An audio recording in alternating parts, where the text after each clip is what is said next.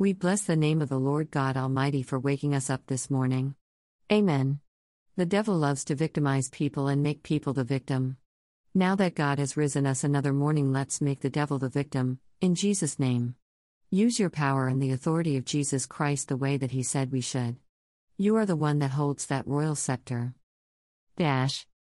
1 Key 1013 And King Solomon gave unto the queen of Sheba all her desire, whatsoever she asked, beside that which Solomon gave her of his royal bounty. So she turned and went to her own country, she and her servants.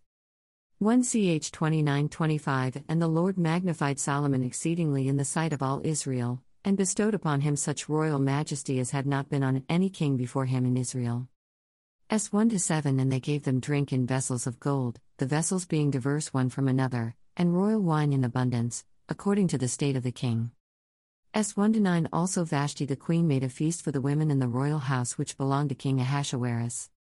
S 111 To bring Vashti the queen before the king with the crown royal, to show the people and the princes her beauty, for she was fair to look on. S 216 So Esther was taken unto King Ahasuerus into his house royal in the tenth month, which is the month Tebeth, in the seventh year of his reign. S 217 And the king loved Esther above all the women, and she obtained grace and favor in his sight more than all the virgins, so that he set the royal crown upon her head, and made her queen instead of Vashti.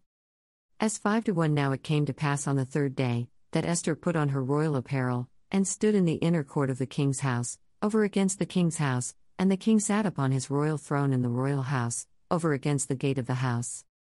As 6 to 8 Let the royal apparel be brought which the king useth to wear, and the horse that the king rideth upon, and the crown royal which is set upon his head. Est 8:15 And Mordecai went out from the presence of the king in royal apparel of blue and white, and with a great crown of gold, and with a garment of fine linen and purple, and the city of Shushan rejoiced and was glad.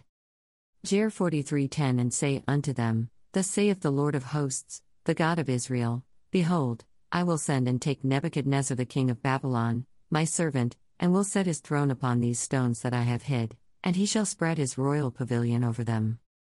To support the ministry for 99 cents to dollar question mark plus just set it and forget it. Thank you and God bless. SEHTTP colon slash slash www.anchor.fm slash revesi slash support or http colon slash slash www.paypal.me slash revesi. Either way that you give to the ministry, God will give back to you some 30, some 60, some 100 fold.